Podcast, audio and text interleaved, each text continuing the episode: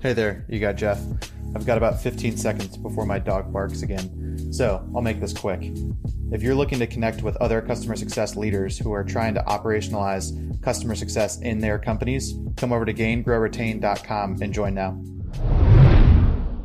Hey, everybody, welcome back to another episode of Gain, Grow, Retain. We have another installment of our CS Leadership Office Hours coming on today, and we took a different approach last week we split everyone up into four different breakout rooms uh, via Zoom's breakout rooms feature.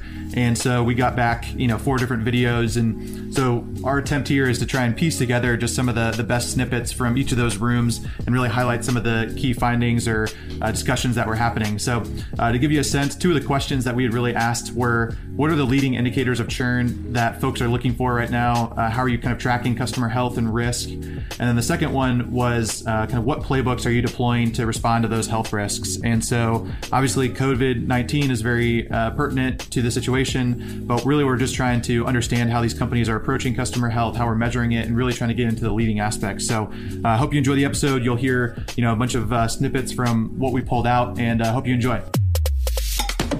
Welcome to the Gain, Grow, Retain podcast. Hi everyone, my name is Sarah Roba. I uh, lead customer success at Skilljar. Um, we're a customer training platform. So uh, usage on our platform has increased pretty significantly because so many organizations obviously can't do uh, live training, which they were previously doing in person. So they're looking to platforms like Skilljar to uh, do all of their training virtually at this point. So, a couple of things that we've done we have a fairly extensive customer health um, kind of score that's already built out for all of our accounts, but we certainly revisited that when COVID started. Um, a couple of key factors that we're hyper focused on now. Um, one is usage. So we took a look at what were the usage trends by account from February to March and now March to April to see our account are there certain accounts where we're seeing a significant increase where they're leaning more into using our product or are there others that are typically falling into these highly impacted industries where there's significantly higher risk so just looking at trending usage before we were just more looking at monthly usage. How does that correlate with actual contract value? So just refining that usage, me- usage metric. Um, the second thing that we did is we've done a kind of COVID risk assessment. So we have about 300 customers at this point. So it was a project that was within scope of what we could do. But basically, we went through all of our accounts and identified based on usage trends that we're seeing, as well as a couple of other factors like are they a highly impacted industry? We basically assessed is there a positive impact, a neutral impact, or a negative impact to their business. And we essentially developed playbooks around each of those different factors to make sure that we were appropriately addressing um, the, the additional risk that came across each of those accounts. Um, I would say the most highly impactful playbook that we have implemented, though, is executive sponsor outreach. So basically, what we mm-hmm. did is uh, we took all of our accounts and basically assigned a Skilljar executive to 25 of our top 100 accounts. So every executive has 25 accounts.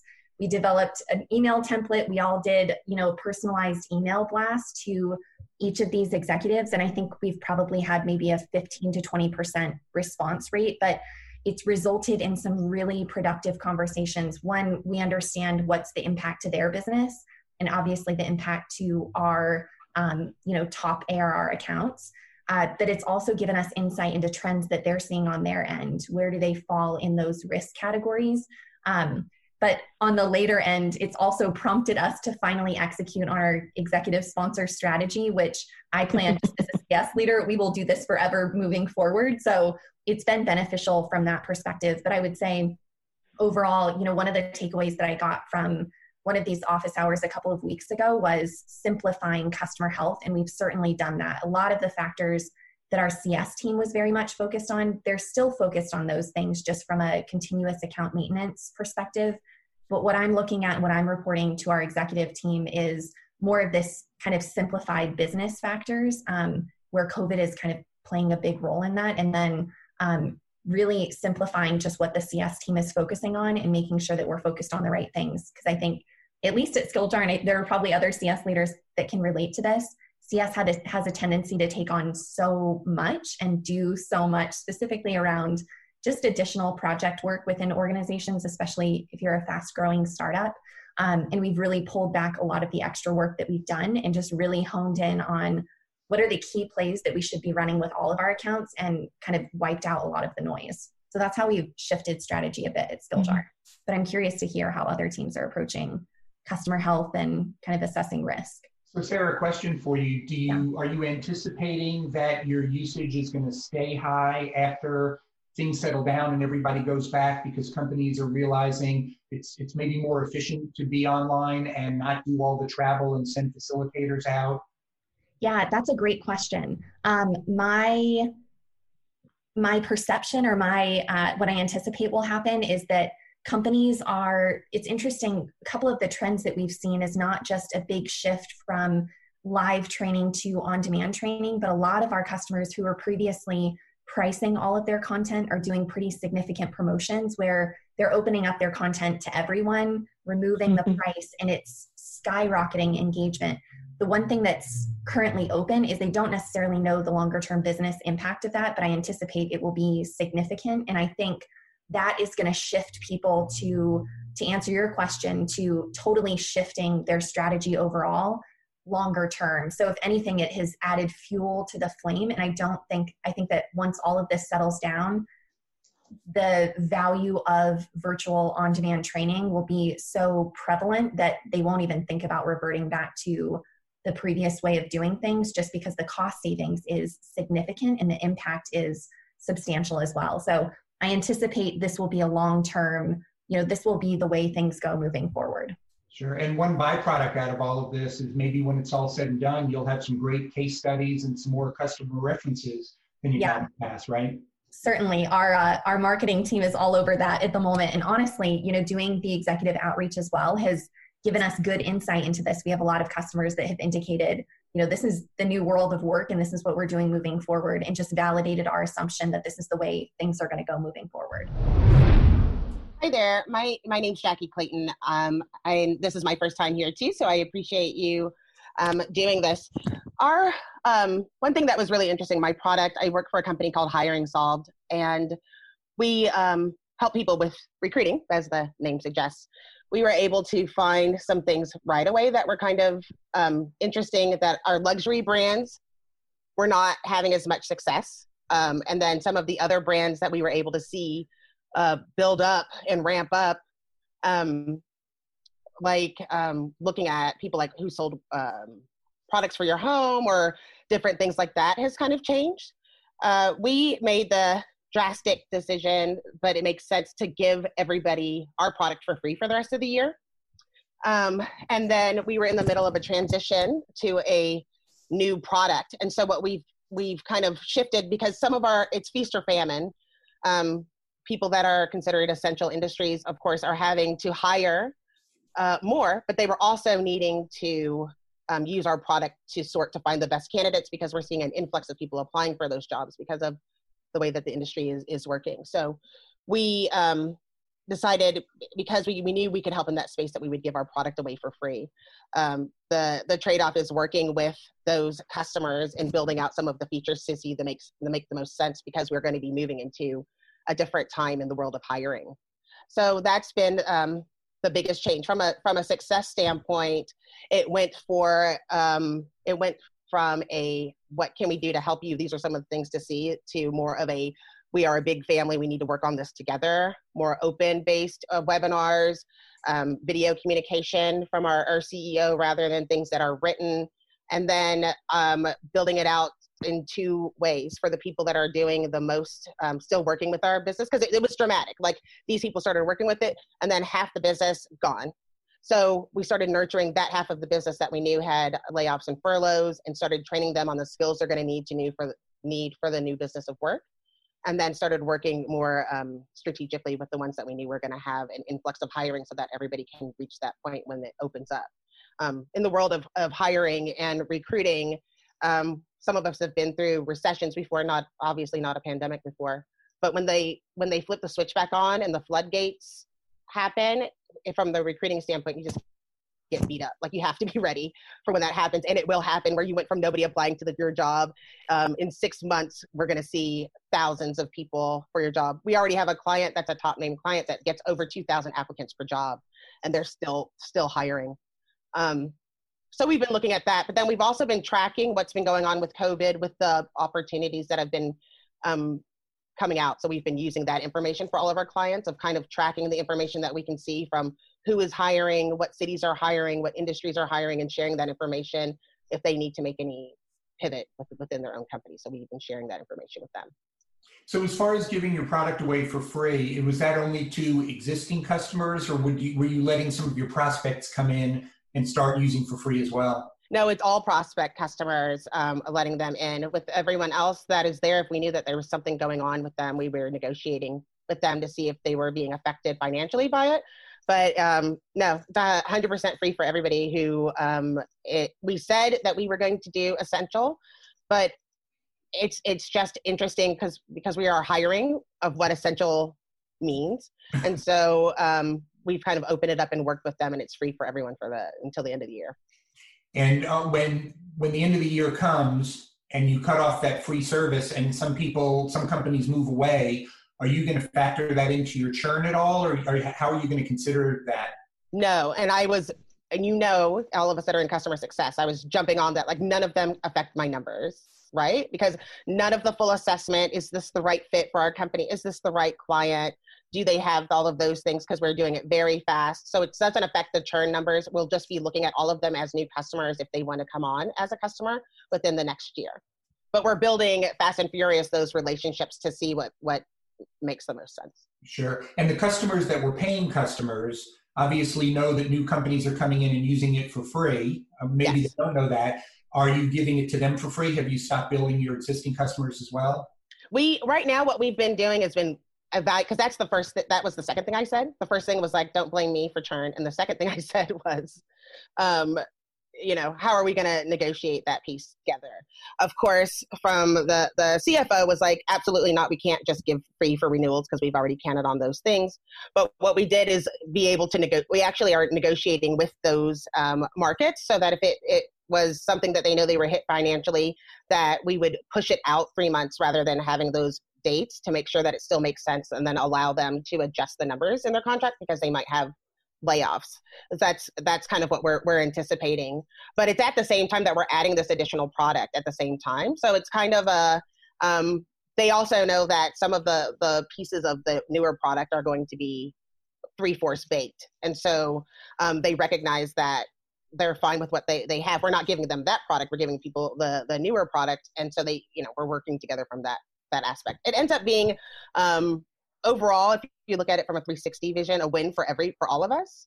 Um, but it's definitely shifted our our focus from from success really hard on the engineering and making sure the product is right. That's how we're making it so it's not a disaster for customer success. I was like, we if we're moving, we can't move everybody to a product that doesn't work and then not be able to build that up in customer success. So we've kind of built those workflows turn some of the account managers into um, a little bit more of product managers, sharing that information and um, moving quickly to make sure that we're it's going to be built out for everyone. Yeah. Have you had to change any of your onboarding processes or any of your playbooks? Yes, one thousand percent. Instead of we used to um, do all of it customized one on one based on the information that we knew about the client.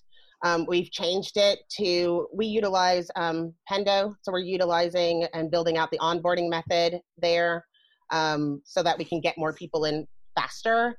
Um, and then we started instead of tracking um, usage by account, started looking at usage by module um, and trying to put our training and our um, customer success outreach based on um, the different modules that they're working on and how those will work better and lumping them together so we can build community around that as well because a lot of these companies have lost half their teams and so this helps them feel like they have that that community and they're all working on the similar things. Wow. That's great. You're doing a lot of great things for the community during this time. Thank you. Um, hi, everybody. It's Alex Farmer. I work for a, a company called IncoPro. Um, and yes, we've had that. All of our, I mean, worth probably setting the scene. We do annual contracts, prefer annual upfront.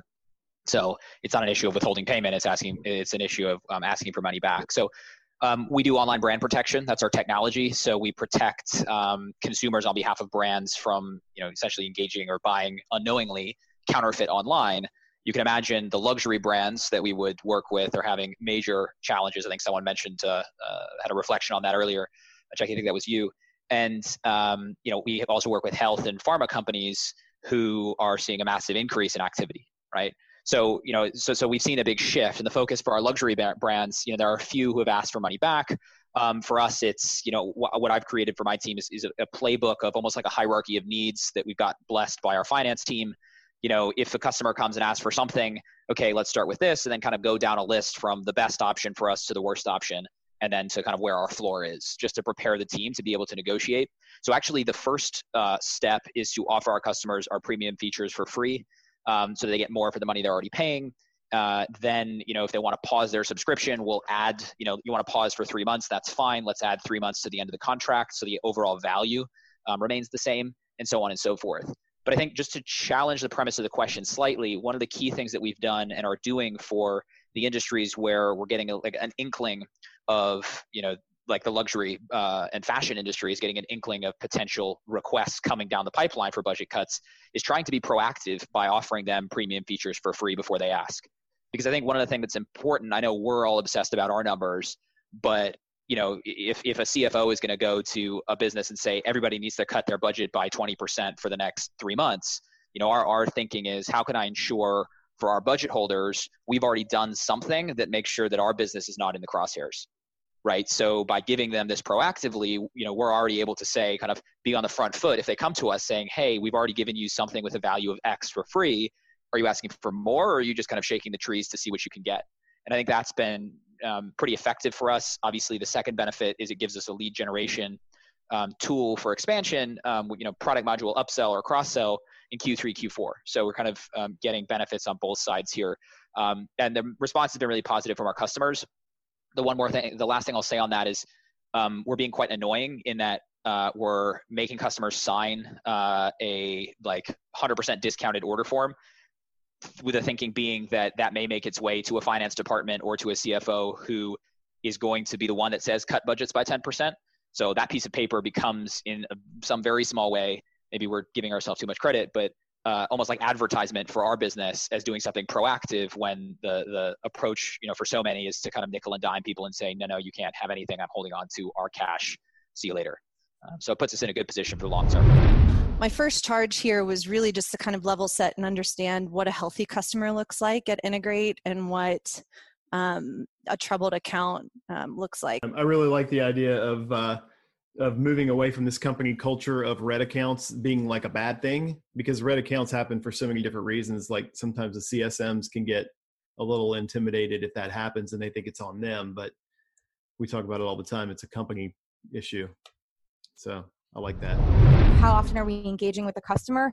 Each segment has a, a recommended engagement model. So we know that not every customer is going to engage us the way we want them to um, but we do we do recommend to each segment that they be engaging with their customers and what we would call a high valued activity so an hva a high valued activity would be an on-site meeting a completed a successful completed ebr a video meeting things of those sorts we don't look at things like email correspondence that to us is not a high valued activity to jump in, Anika here. I'm Director of Customer Success at Zap. Uh, we're a business intelligence platform. I'm in London, but my team is located all over the world. And since this started, we've kind of just revamped our entire customer structure and how we actually segment our customer base. We realized that um, our, our key customers were no longer our key customers. It didn't matter how much ARR they were paying us. We kind of created three different buckets. We call them now thriving, surviving, and risk customers. So, um, and we base that breakdown now by um, the industry the customer's in, the annual revenue of that actual business. So, not how much money they're paying us, but their annual revenue, um, mm-hmm. their number of users with our platform, their daily number of logins, and then finally their ARR that they they do pay us. Do you find that managing your customers based on their health status takes away from your team's ability to be proactive with their engagement? And so I think that having a health score that's more designed right now, obviously this might be different when we're not like post corona but mm-hmm. um, during coronavirus i think that it's it's important for us to see who's really uh, the health score that we should focus on and, and the customer we should focus on We've moved away from having CSMs flagged manually, and now data sets the risk, type, risk types for us. Got so it. you're kind of flip flopping the motion. Before it was a qualitative with quantitative measures to back up, and now it's quantitative led with a CSM validated. One of the things that he he mentioned that I think has been critical is how important uh, like executive level relationships are at the C level. Um, your champion could love you and love your product or service, um, but you know the CFO could be putting you on like the maybe list for you know continuing to to spend money on that product. And so um, either ensuring you have a direct relationship with you know the CFO or or some type of VP level contact. Um, or have confidence that your point of contact is being transparent with you um, and has that level of transparency you know with their cfo is really important. So uh, a couple things. We haven't seen um, we haven't seen a real degradation yet in uh, or let me say it differently. We haven't seen a, an increase in in churn which is good. I think we're so we're in call centers. We're kind of baked into the overall cost uh, of of operation, and we provide critical reports coming out of you know Cisco or other telephone systems. So it's really um, you know the cost benefit is is there. Um, somebody, and I'm sorry, I don't I don't remember who it was, but somebody made the comment about I think it was Elizabeth, but about um, customers saying uh, we're busy, we can't talk to you right now, we got things going on. So we're not seeing that as a proxy or an indicator of churn, but we are seeing it as a um, as an indicator in uh, the, the drop in in future sales. Um, April and May uh, uh, pipeline right now um, is super light because a bunch of stuff uh, is super light. Um, it's down significantly, let me say, um, because uh, we're just seeing a lot of stuff pushed out until there's more certainty in the market. But the customers that are with us are sticking with us.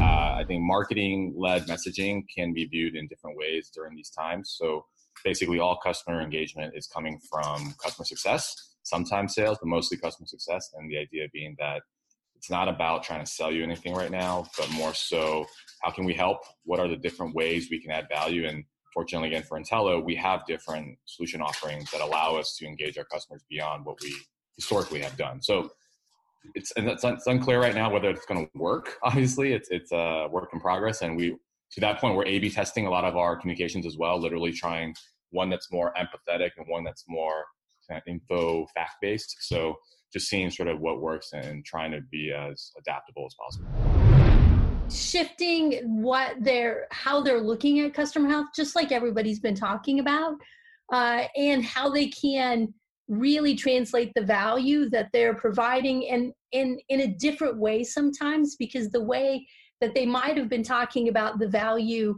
previously and some of the goals customers might have had previously aren't the same goals anymore. And so if you keep having sort of the same conversations, even if it's why somebody bought, uh, then you're you're just kind of talking over them a little bit. So being able to step back and and look at what's happening right there in their in their business and how can they pivot so that they can then you know kind of talk to what's happening right now um, has been uh, pretty successful. And switch and changing up success plans and resetting goals. That's a great time to come back and, and set those you know those common goals because you might have set them before and mm-hmm. now everything's changed and this is a great opportunity to get back in touch with your customers and reassess and reset goals and get them on board uh, with respect to what does it look like right now. Uh, hi everyone, Chris Mitchell here. Um, yeah, I just wanted to um, expand a little bit on, on uh, some of the comments that were made there and, and talking about delivering value and, and, making sure you understand the goals and objectives of your customers. And um, one of the problems I've always seen in the past with a lot of CSMs is they focus totally on their direct customer, so the user of their platform, and they don't really get um, deep level penetration into the organization and drive up the value chain to understand their customers' um, line manager's goals and his director's goals, and, and then all the way up through the business until you're actually really understanding the true business goals that need to come out of your platform. Because very often the goals from your direct user aren't in tune with the business, aren't in tune with the stakeholders necessarily. And, and, and to give an example of that, um, I used to be the VP of Customer Success for On24, um, Martech um, webinar platform, very focused on demand generation. so, in very simplistic terms, the, the um, marketing um, executive who's organizing events might be interested in getting 100, 200, 300 bums on seats. But their boss actually couldn't give a damn how many people turn up. They want to make sure the right um, titles turn up. Um, and actually, you know, so I don't care if uh, there's 300, how many of those are actually VPs or directors or that kind of thing. And then when you go one line higher, actually, they don't care about that. They actually care about who of those are actually buying. I want to know who are actually buyers out of that lot. So as you see, the the the the objective um, gets filtered and focused the higher up the value chain you get. So make sure you penetrate your organization and understand all the way up the value chain what those objectives are. Well, I know we've got about two minutes left, um, so we'll try and and uh, make sure we get everybody out of here on time. But appreciate everybody coming. I think you know again we uh, we tried the breakout rooms for the first time. Hopefully uh, you heard some diverse voices uh, in the groups, and that everybody got some more value in terms of having more of an intimate, smaller group. So, um, as always, we'll send out a survey right after. Uh, hope to just gather some feedback, make sure you know again we can keep iterating and drive value. Uh, thanks to Megan, Nils, David, and Jay for leading those sessions. Uh, really appreciate you guys uh, spending some time with us, and then. Um, as we mentioned, you know, we're excited about launching this uh, community in terms of uh, a platform between these sessions that we do on a weekly basis. So um, if you're interested in helping us uh, get that off the ground, you'll see a little moniker in the survey that we send out. So please indicate uh, if you'd like to help us do that. So uh, thank you again. Hope everybody has a great Thursday, a good weekend, and uh, hopefully we get to get outside and some fresh air. Hey guys, thanks so much for taking the time to listen to the Gain, Grow, Retain podcast. If you liked what you heard, please take a moment and share the podcast with your friends and colleagues and subscribe. We really appreciate it. Talk to you soon.